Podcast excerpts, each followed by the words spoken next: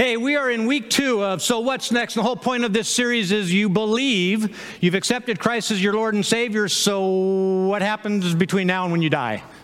Kind of the whole point of this. And a lot of people are terribly confused as to what they're supposed to do once they accept Christ. Are they supposed to sell everything? Are they supposed to go to church every day? Are they, I mean, what are they? There's a lot of information in God's Word that people kind of look at and kind of piecemeal and think, wow, man, that's a lot of stuff I got to do. Whoo wee. Maybe not today. Maybe I'll try again maybe next week. Um, so what's next? And, this, this, morning we're going we're gonna talk about a, a, second step. And that first step is, is um, making it a habit of walking beside God for a while. You've walked beside people in your life and they've You'd be, if you were honest, they have colored your life, they've affected your life. The people that you've decided to walk beside, it might be a spouse, it might be an ex friend, right? And you've decided, uh, I don't want to go that direction anymore, so you parted ways. Um, this morning, we're going to look at how do we find freedom? And there's a surprising answer.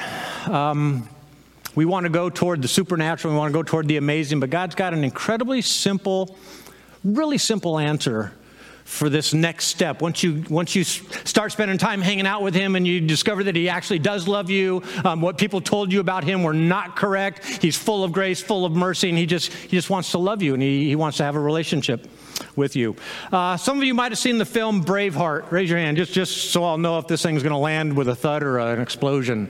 All right, so Braveheart, this was back in the day when Mel Gibson was still fairly popular before he did a bunch of really dumb things. Um, and in the movie, he is uh, William Wallace late 13th century, um, in the First War of Scottish Independence against King Edward I. And if you can picture the screen, on one side of the valley, you've got King Edward's army, a professional army, well armed, well trained, massive army. And on the other side of this valley, you've got the Scots. And they're like armed with sticks and pitchforks, and there's not that many of them. And, and, and William is, is looking at the two sides and he's, he's riding his horse up and down the line. He's, he's, he's trying to, like, um, what am I going to say to this little tiny ragtag band of men? They're probably going to get demolished today by this huge professional army. What do I say? So he's riding up and down and he, he calls out, What will you do? Anybody know what the answer was? We'll, we'll run. we'll run. That's what we're going to do.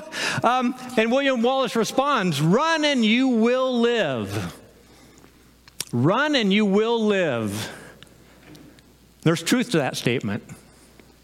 Every one of you who have ever been a soldier, probably a few people in this room, Maybe some of you were once an, an, addict, or maybe, maybe you just have issues in your life that you've just been, been battling, right? You've just been battling day in and day out. William Wallace, what he said was true. You can run and you will, you will live another day.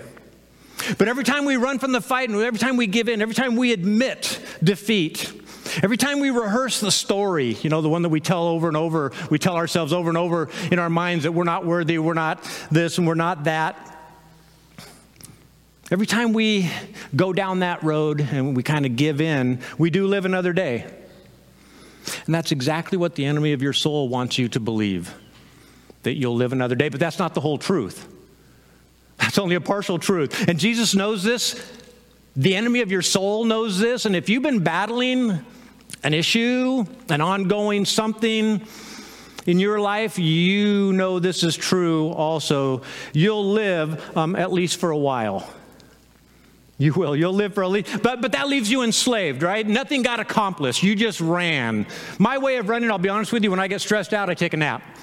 Everything seems to go away when I take a nap. It's, it's the coolest thing in the world. Um, Run and you'll live at least for a while. But again, that leaves us enslaved to our fears and our anxieties and all our old wounds and all the hangups and destructive attitudes that we're trying to gain mastery over. And again, again this is exactly what the evil one wants. This is exactly where he wants you. Now, my guess is you will agree to this. Everybody wants to be free. Everybody loves freedom, right? Nobody doesn't like freedom. Nobody, hey, I want to be chained up, right? That, that's just kind of silly on the face of it. Um, we all want to be free. We all want to choose for ourselves what we want to do, where we want to go, how we want to live our lives. And the fact of the matter is, God put that longing in us. That was a gift from your Heavenly Father. But the enemy of our souls wants us to use that freedom to run and cower, to admit defeat, to rehearse that story hey I'm, a, I'm, I'm powerless and this is way beyond my control this is a spiritual thing and i'm just me and I, I, all i can do is hunker down and, and just hope for the best but here's what we learned last week listen to the god who knows you right who wants to be known and who wants you to know that he's got a plan that's the first step of the question so what's next get to know your Heavenly Father. And as you begin to walk with Him, as you begin to spend time in His Word, listening to Him um, daily basis, um, we move on to that next step, right? Allowing His power to transform us. So we've been saved, but we've been saved for a purpose. And in our current state, we're not much good. We're saved, but we're still kind of a mess. We're not very useful. We're a beat up tool in the toolbox that got saved from the trash heap but God's going to refurbish us, right? He's going to make a brand new tool out of us, something valuable. Now, maybe you're here thinking today, hey, you know, I'll give it another shot, but I'm fairly certain God can't do anything with my life. It's spun so far out of control. No, I, will hang on by my teeth, but I don't think anything special is waiting for me because I've made wrong choice after wrong choice after wrong choice. And my guess is my Heavenly Father is really kind of getting frustrated with me and maybe fed up just a little bit. He's still going to save me, but he's kind of thinking I'm wasting my time with this one. You ever get that feeling? Like maybe God's wasting his time with me. I never make the right decisions. Lord, why do you keep loving me? Why do you keep loving me? Again, Jeremiah wrote to the exiles in Babylon. They were wondering if God still had a vision for them. Maybe their life had spun, what they had done, their idolatry and everything they'd done wrong, maybe that, that things had spun too far out of control and God simply has nothing left for them. This is what Jeremiah, this is the words of God through the word, through Jeremiah to the people in exile. For I know the plans I have for you, declares the Lord plans to prosper you and not to harm you so every time you think something goes wrong or you make a bad decision, you think God is going to now harm you. We call it punishment. It's crazy. It's just crazy. Plans to prosper you, not to harm you. Plans to give you hope and a future. The theological term for this, this is deliverance right? Deliverance. This is one of the big the big words in the bible. Um, this is what happens when god frees us from our slaves. We have been delivered. Jesus was called the deliverer. Moses the deliverer. He delivered the people from slavery into freedom. Now again it, it sounds scary. It sounds dramatic. Sounds like some kind of big kind of deal. And usually though um, it's a little bit more subtle a little bit more gradual, the way God works in our lives. Um, we, we like to think you know, I've got this issue, I've got this habit, I've got this addiction, I've got this whatever. And what would be really, really, really, really great if I drummed up enough faith and I prayed just the right prayer and bam, done.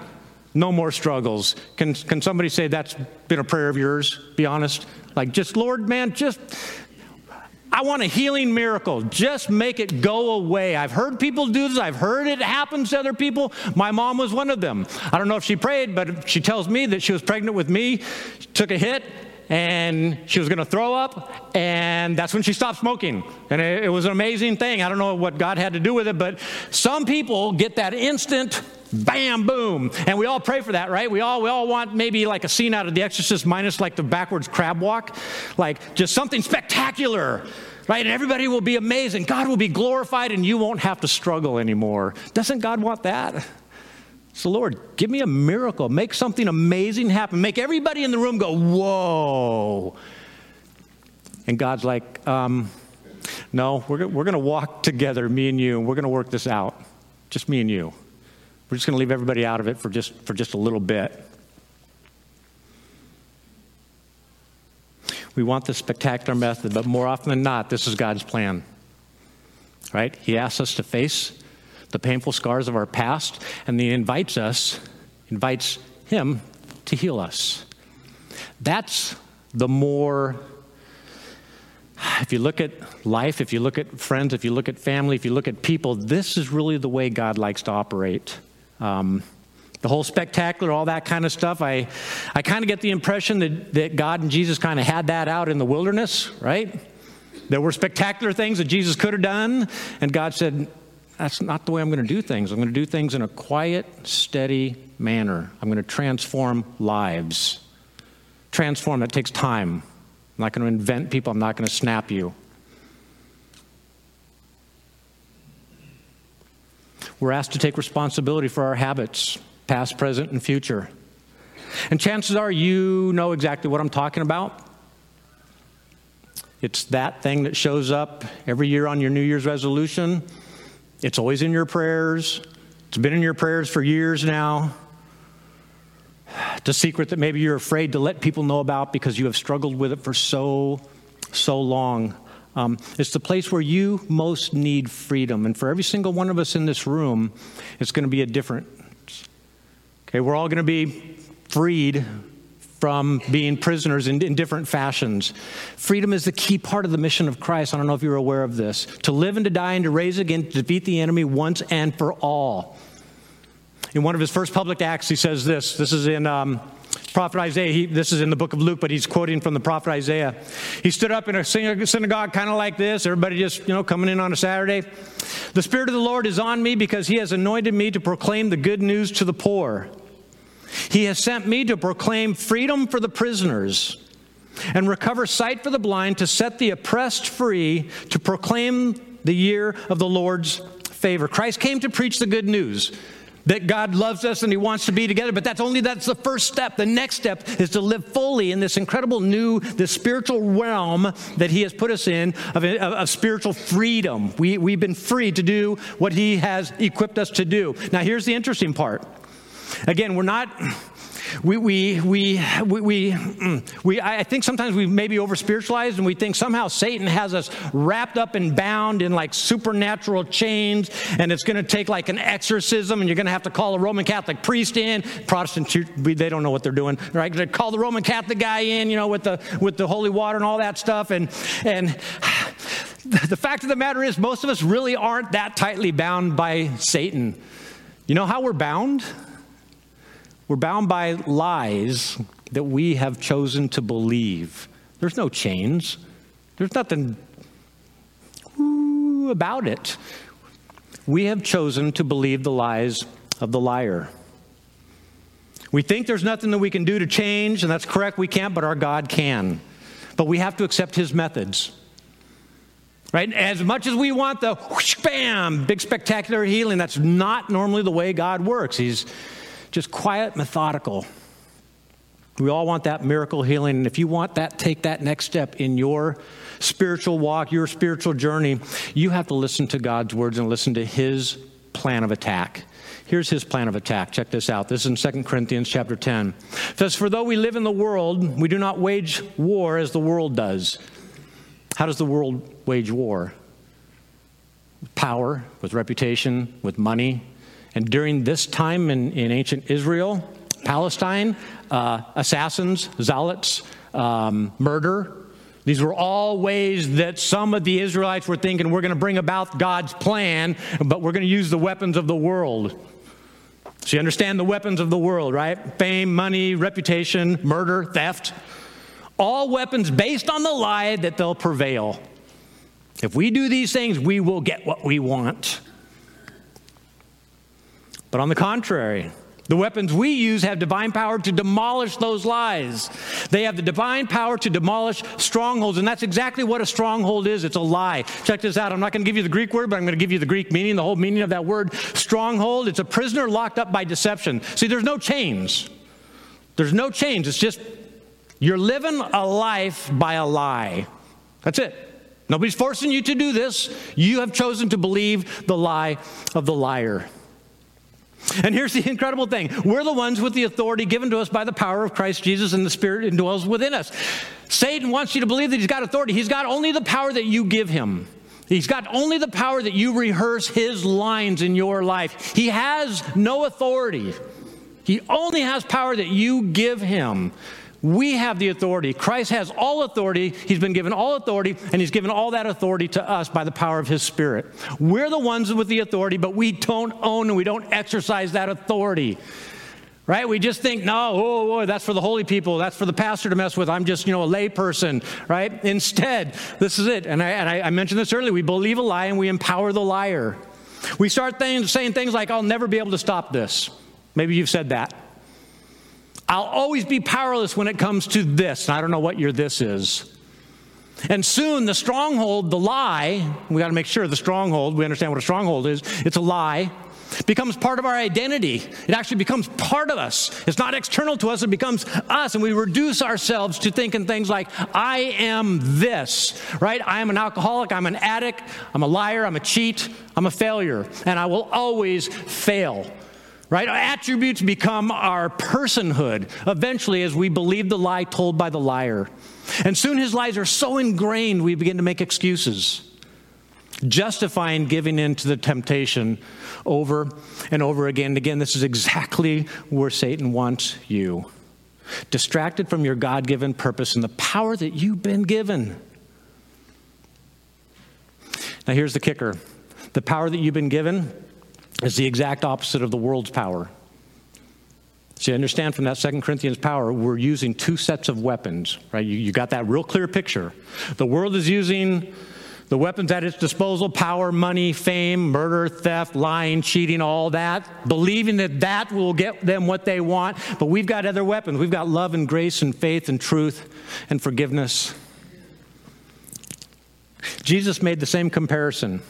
You've all known this verse. This is a, I'm going to show you John 10 10, right? The thief comes to kill and steal, destroy, but I come to give life and give life abundantly. But how many often do you look at the verse right before it? Because that's where the that's where the real power, that's where verse 10 gets its power, is verse 9. Watch this in verse 9. Jesus says, I am the gate. Whoever enters through me will be saved, and they will come in and they will go out and they will find pasture. Now, understand something about that coming in and going out. You look throughout the Old Testament, and it's in hundreds of places. It, it's the Israelite way, the Jewish way of describing a man who, whose life is in perfect order. His relationships are good, and he has no enemies. Nobody's out to get him. Everybody loves him. He loves everybody. His government is at peace. He can go about his business. He is free to do as he chooses. He has no worries, no anxieties, no fears in his life. This is the man who can come and go. Christ said, If you live your life according to my way, this will be your life. You will have no worries. You can come and go. No worries whatsoever, no stress. Everything is being taken care of. You have absolute freedom to do whatever you choose. You're not forced to do what you have to do. You're free to do what you want to do. This is the life that Christ describes for us. I'm the gate. Whoever enters through me will be saved. They will come in and they will go out and they will find pasture. In contrast, now this is where people get confused. A lot of people looked at this and, and, and we can go with that. The thief isn't Satan. Hate to tell you that, right? A lot of you have read that. I'm, in a roundabout way, it is Satan because every person who does evil is under the influence of Satan. So we can say that the thief is Satan working through. But in this time, understand something. Jesus was talking about there had been a whole bunch of people come along. Again, the zealots, there were false messiahs, there were all sorts of people coming along to God's people and saying, hey, this is the way we're going to fix things. God has sent us to you. We are your God appointed leaders, and here's the methods that we're going to be using. And Jesus is saying, No, don't listen to the liars. Don't, they're, they're thieves. Don't listen to them. The thief only comes to steal and kill and destroy. There have been men who have claimed to be leaders, but they're all liars. They believe that money and reputation and murder and theft and war, which are the lies of the evil one, strongholds, that was the way to lead to Christ. That's where you would come close to God. But my way says, I come that they may have life and have it to the full. My way is the way of peace and love and life. My way will bring you closer, not further from God. So, what kind of weapons do we use against lies? What kind of weapons do you use against a lie? Nice. Like that. Paul tells us in the very next verse. Very good. Love it. We demolish strongholds, we demolish lies Y'all going with me on this? We demolish arguments and every pretense. Y'all know Beth Moore, right? Anybody heard of Beth Moore? She loves, I love this. Strongholds are anything that exalts itself in our minds, pretending to be bigger and more powerful than our God. That sets itself up against the knowledge of God. That's exactly what she's talking about, right? Anything that pretending to be bigger and more powerful than God. In other words, we demolish the lies. We demolish the stories that the evil one wants you repeating in your mind over and over again, telling those stories. By taking captive, here's the method that he uses by taking captive our thought life and making it obedient to God, telling true stories of forgiveness and grace and mercy that eventually drowned out the lies of the liar. In other words, the world's power is based on the lies of a liar lies that enslave us, but we don't have to stand by and do nothing. We have the authority, not the enemy of our souls. This is how we fight lies. Right? Hit that next slide there. Our power is based on the truth. Truth sets us free. That's our goal this morning. Okay, I've given you the why. In a moment, we're going to spend some time in prayer. We're going to be singing praises to our Savior. And I want you thinking and praying will I take the step that Jerry's going to present next? Do I want do I want the truth? Do I want to be set free? And if you've been praying for that miracle healing, maybe it'll happen. I would suggest to you keep praying for it. But understand that God might work in a different method, and you're going to have to be okay with that. And it might be a slow, methodical, you facing up to the people you've hurt, you facing up to the lies that you've believed, and rejecting them by action, by something that you do in your life. I want to close before we take a break, sing some songs. I'm going to come back and give you some powerful tools. Um, but this, this, this is from Luke chapter 11. This, I want us to be our prayer as we prepare um, to hear a little bit more from God. It says, When a strong man, fully armed, guards his own house, his possessions are safe. This is the mind of somebody who has decided, um, I can handle this battle that I've been facing, I can do it alone. I don't need to tell anybody. Y'all don't need to know my secret. I, I can do this. I've got the tool. I, I, I can do this. And I ask, I ask you, how's that working out for you? Do you have this mindset?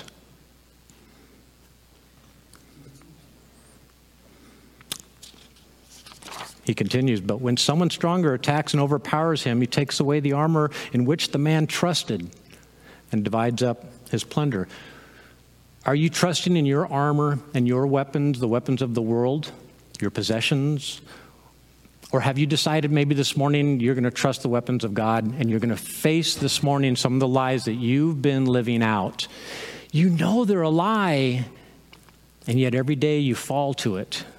Like, I, am powerless. God's word is here to tell you this morning you're not powerless. And the answer is amazingly simple. It's, it's amazing. You're gonna, just going to love this. So I'm going to pray for just a moment. Our, our worship band is going to come back up. We're going to sing a few more praises, and I'm going to come back and I'm going to give you God's amazing answer the weapons that you get to use. Would you bow your heads for just a moment? Father God, thank you so much for your word. Thank you for Luke and, and Matthew and, and John and Mark that faithfully recorded what you, what you said, what you were teaching. And Father, this morning, as we, each one of us faces the, the issue, whatever that issue is, whatever's holding us back from what you want us to have, whatever's holding us back from the life that you have already determined will be the greatest joy in our life, and we just simply have to experience it, but we are holding ourselves back because we don't believe that you're that good. Father, this morning, by the power of your Spirit, shower us with love. Convince us that you do want the very best for us, even though we might not understand that best and we might have different views now, Lord. Give us faith that you know better. Help us to be humble. We don't know.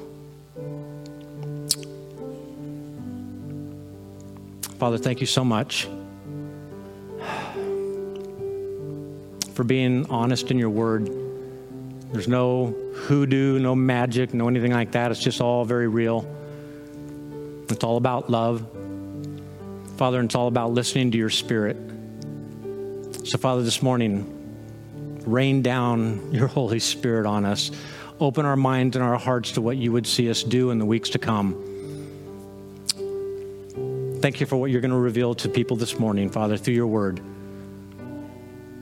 Be with us as we continue to sing praises to you, Father. Thank you. Your son's name I pray. Amen. Have you ever met somebody you wish you'd never met? No, no, go ahead. Raise your hand. Have you ever met somebody you wished you'd never met? Or maybe you wish that your son or daughter had never met, okay? Bunch more hands ought to go up at that one. Or maybe, maybe, maybe, maybe you wish your spouse had never met right? they got a buddy or they've got, you know, that just wrecks everything all, all the time. Very counterintuitive, kind of a strange phenomena, um, but the folks we've met usually lead to our greatest regret, right? You think about it. My guess is the stupidest thing you ever did, you weren't alone. Or maybe when you did it, you were alone, but somebody, a friend, talked you into it and they said, Boy, this will be fun. This will be amazing. You said, Okay right? Because you're not that bright anyway. And you're like, whoa. And it didn't turn out that way, right? And you think, wow, you know, I wish I'd never even met the person, right? They're just, they're a, they're a wreck. now, here's the deal um, these folks that we hang out with, they're not your enemies. Right? They're probably your friends.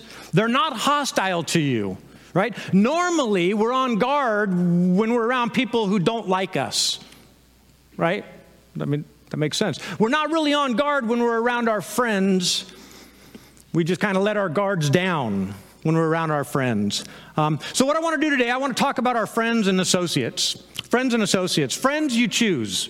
You're aware of this. Associates, life chooses for you. They're in the cubicle next to you, right? They're down the hall from you. They're your neighbor, um, whatever. They're not really your friend. You've decided, uh, no, that, that, that, that person's not going to go in that category. They're going to remain in the associates category, right? And so you might be thinking, so why are we talking about my friends? This is m- my issue, my, my sin, my, my problem that you introduced this morning, Pastor. Why, why are we now talking about um, my friends. Sounds like you're going to be blaming my friends, like victimhood. It, or, or, or, maybe, um, maybe you're, you're going to be judgmental. Right? We're going to be talking about friends, right? But here's the deal I don't think it's judgmental. Right? You're thinking, these are my longtime friends. He's talking about, again, you're going to see it's not about being judgmental. It's really about good judgment. There's a difference between being judgmental and using good judgment. Hit that next slide there. Good judgment. Judgmental is me forming an opinion about you. That's being judgmental. What you should stop doing and what you should start doing with me as your judge. Judgmental is me not liking your behavior and expecting you to change. But good judgment is about me. Good judgment is about what I can change about my behavior. And here's a great way to use good judgment with your friends. Just, just if you're, you're in that situation where you kind of got to be, this is just a freebie here. Um, you're in that kind of a situation where you desperately want to say no because you know it's a bad choice, but you don't want to insult your friend. Um, this is something, I, again, I, I, give this to teens, and this is just kind of helpful. Hit that next slide there. Um, in light of my past experience, and you can say this to people, you don't need to say it exactly like this, but this is kind of the gist of it. In light of my past experience, in light of my current circumstances, in light of my future hopes and dreams, I can't join you on that. Nothing against what you're doing. It sounds like you're going to have a lot of fun, but, but if I do that, I'm not going to get what I want in life, so I, I got to decline. Right? I, I, I got to decline. And, and again, you, you, don't repeat this kind of thing, but, but there's the gist. That, that's the idea. You can talk to people and say, and you can be honest with them, look, I, I'm following Jesus Christ in my life, and that's going to be a problem. I, am not being judgmental. This is not about you, this is about me. I, I can't do that. You can do that. I can't do that. Now, you might say, you know, I can't handle that. I'm not emotionally ready for that. I'm not physically strong enough to handle that. I mean, that's above my pay grade. I mean, you can say anything you want. Um, but let's look at it at a different angle. If your parents, okay, y'all, y'all had parents. If your parents or your guardians or whatever, if they use good judgment, they were probably paranoid, right? More than likely, they were paranoid. Seemed like maybe they were overly involved in your business. Hit that next slide there, paranoid. Seemed like they, maybe they were overly involved in your business, right? Allowing and disallowing certain friendships, certain places, and maybe you deserved it. No? Or maybe they were just being paranoid. Uh, maybe you were the one that, anyone ever have your door taken away? We were that close to one of our daughters. We almost took the door off the hinges. Maybe things were even more crazy for you. Maybe your folks like hauled you off to grandma's house, moved you out of state. You know, pack up kids, we're moving to Mongolia because Junior's a mess.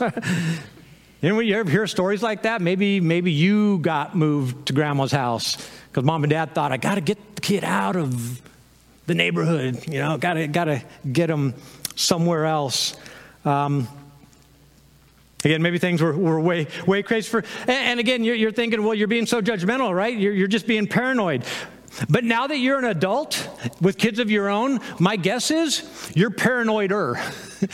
you're even more paranoid now that you've got kids because you remember what you were like in junior high and high school. You know, and you're thinking back, like when I asked that question, you know, think back to that person that you wish you'd never met. You know, some of you went to the direction of, yeah, I'm, I'm amazed I'm still alive with the friends I hung out, and some of you went that strange direction. I'm afraid, I, I'm, I'm amazed my friends are still alive because they hung out with me.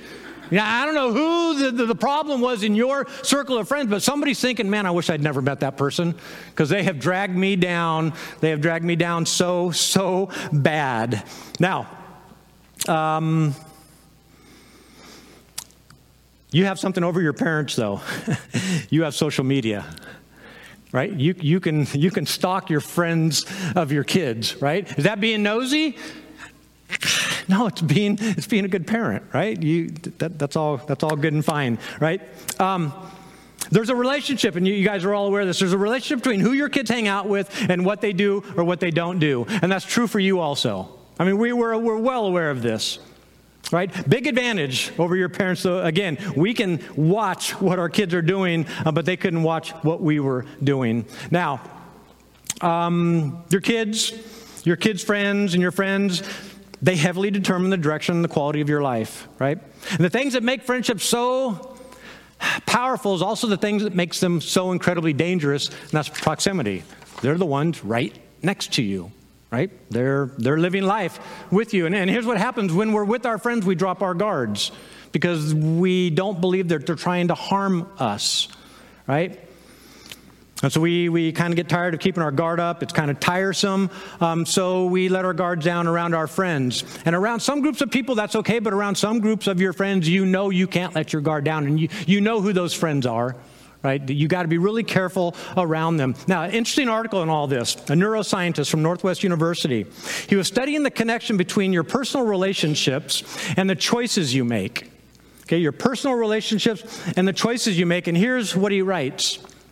The more we study engagement, we see time and time again that just being next to certain people actually aligns your brain with them. Just by being next to them, before any behavior or attitude change, our brain waves begin to sync. So this neuroscientist claims in his study. Turns out our brains are making decisions for us without our consent. I mean, it's doing stuff and we're not even aware that it's doing it. And both this is kind of encouraging and it's also incredibly discouraging, right? Look to your left and to your right. Unwise or wise? Right? Now, you're thinking of them. I'm asking them to think of you, right? You're the person, yeah, the person next to you just now scooted down a little bit. Yeah, you know which person you are now, right? And then he says this this, this doctor, he says, if people want to maximize happiness and minimize stress, they should surround themselves with people who embody the traits they prefer. He continues, over time, they'll naturally pick up those desirable attitudes and behaviors. But the opposite is true as well. You'll also pick up undesirable attitudes, and behaviors. Lining up your life with other lives going in the same direction is just wise. Now, is that being judgmental? Or is it using just good judgment? And if this is true, how should we respond? I mean, this is about your future, your hopes, and your dreams. 3,000 years ago, a guy named Solomon right? You heard him, King Solomon, rich guy, really, really smart guy, apparently. Um, discovered the very same thing without the aid of the modern neuroscience. He writes this in Proverbs chapter 13, verse 20. He says, Walk with the wise and become wise. Now, here's the kicker for this you don't need to study, you don't need to work extra hard. Just by walking with the wise, you become wiser. You don't even have to try. That's pretty cool, Pastor Jerry. Yeah, it really is. No studying, no taking notes, no books to read. You just hang out with wise people like it's automatic. They rub off on you. But Solomon continues with the opposite truth. Listen to this walk with the wise and become wise, for a companion of fools suffers harm. Now, in Hebrew culture, a fool is not somebody who's short on knowledge. It's not somebody who's not bright. It's somebody who can be very, very, very, very, very wise, but they look at life and have decided that today is all that matters. That's the fool. The fool looks at the future and says, ah, there's no consequences, there's no God. I'll live the way I want to live. That's the fool. And they can be very, very smart, they can be very, very dumb. It's not a matter of intelligence, it's a matter of what do you do with the knowledge you have at your disposal. Do you believe the lie or do you believe the truth? The fool believes the lie. The fool simply ignores what he knew to be true. But the interesting thing is what Solomon adds it's worse than simply becoming a fool. For a company of fools suffers harm. Listen, if you hang out with a fool, you can be the brightest person in the world, but there's going to be collateral damage. You're going to get caught in the crossfire. Does that make sense? Just as the right people lift us up, the wrong people do us active harm. And again, you can say, but they're my friends. I've known them since second grade, but they are doing you active harm. And you have to make some decisions. And again, you're thinking, they're, they're my closest friend. That is a tough one. That's why it's sometimes foolish, dangerous to hang out where places of foolishness happen. Right? You can be the brightest person in the world and you're not going to make a bad decision, but you know what? The person next to you making a bad decision, you get the fallout. And you might be thinking, but I would never, and I would never, to which the writer of this research probably wrote, uh, but you eventually will. Don't we all think that? I'll never do that. I'll never do that. I would never do that. You hang out with certain people, I promise you, you eventually will. Slowly, your resolve, as they continue to talk lies, your resolve slowly crumbles and you begin to believe the lie. And it begins to make sense. It begins to sound really reasonable.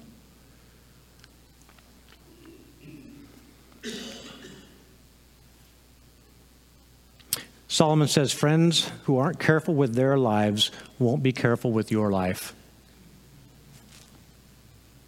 I know the kids aren't going to get this, but you, your mom and dad, you, this makes total sense.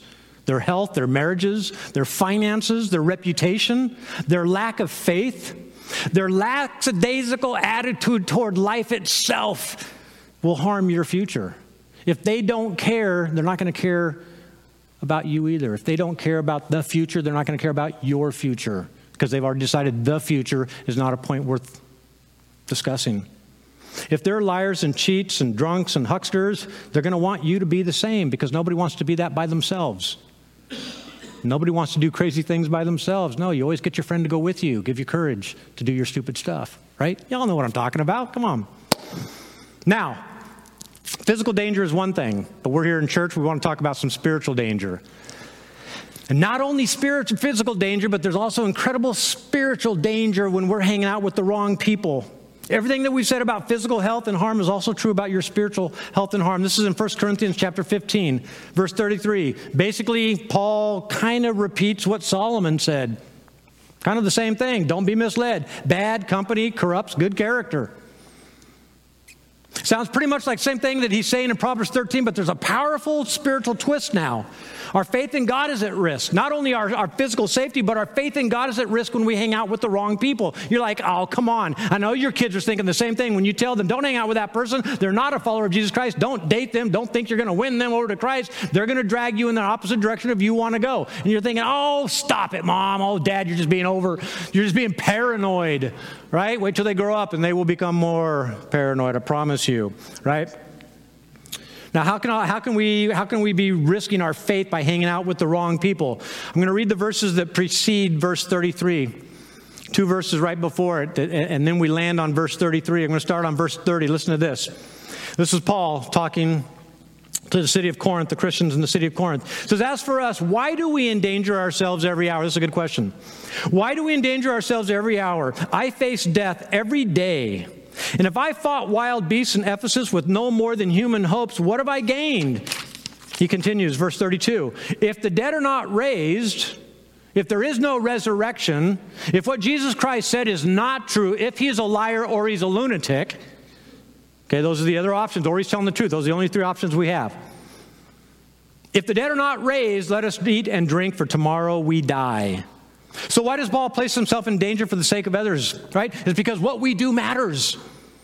You've been saved for a purpose. You weren't just saved to go to heaven, you were saved to help Christ redeem the entire world. So, the fact that you're saved isn't the end of the, the equation. He wants to now transform you and make you into a valuable tool to help Him transform, redeem the world. I do these things because I know that this life isn't the final say. If this life were it, if the dead are not raised, let's go to the beach and have some fun. Forget everybody else because oh, we're gonna, all going to die and it's game over. Why bother? The message version puts it like this I love this. It's resurrection, resurrection, always resurrection. That's what undergirds what I say, what I do, the way I live. Now, what do you think would happen if you hung out with somebody that was like that? Tell me about your faith. Up, down. You hang out with Paul and you're going to have a faith in about a week, right? If you've been fighting it, you're only going to last for about a week. Paul will wear you down right? Just with his positive talk, he's always talking about the resurrection, how incredible it's going to be. Pretty soon, you're going to believe it. Pretty soon, that's going to drown out the lies of the liar that says that you're not worthy, that you can't be forgiven, that you've made too big of a mess of everything. God has, He doesn't have a plan for you. There's no vision for you. You're, ah, not at all. You hang out with somebody like Paul, it will change the way you think.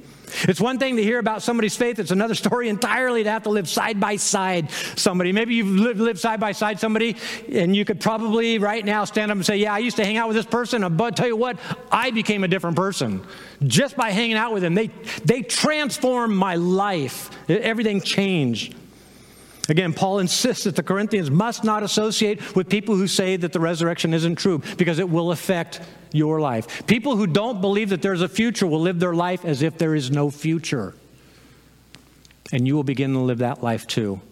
In other words, whoever believes that this is the only way, the only world, I mean, whoever believes that this is the only world tends to live as if the things of this world are all that matter. Here's the conclusion from the message in verse 33. I love this. Don't fool yourselves. Don't let yourselves be poisoned by all this anti resurrection loose talk. We can be intentional. This church has classes before we meet here right 9.15 every morning we have small groups that meet in homes we have another group that's starting up this week on a tuesday night kay and kathy coughlin that's the purpose of these groups is that you get together beside one another and you build one another up See, in this Sunday morning gathering, we don't have a lot of chance to talk to one another. Y'all got to sit and listen to me. But when you get into a classroom or a small group, you get to know one another. You get to be intentional. We can be intentional and place ourselves in a position to experience a providential relationship. But we have to lean into the tools that we've been given. In this church, we've given you some tools, and we're encouraging you. Be a part of a smaller group. If it's a Sunday school class, fantastic. If you're not a part of any group, invite a bunch of people, invite your neighbors over to your house. Get to know them. Find out their hurts and their needs and what their life is like, and you're going to be responding to them also. Now, a lot of you are thinking, um, I've got a lot of friends. You like I've grown up in the church. I don't really need a small group. I listen to God all the time. I watch TV preachers. I don't bother with Jerry, you know. I mean, I listen to the pros, and I've, I've got it, Pastor. I don't need a small group. But just let me ask you this the people in this room, do they need your faith? See, we're the body. Paul said that we do need each other. You can go it alone, and maybe you can make it alone. More power to you, but there's a lot of us that we can't make it alone, and we need your help. We need you to decide, yeah, I'll give up an evening a week, I'll give up a little early morning on a Sunday, and I'll be go I'll, I'll be a part of a smaller group of people and I will intentionally invest in them and I will get to know them and they will get to know me. Because it's important. It's like investing in your retirement, putting in a little bit of money every month into that future.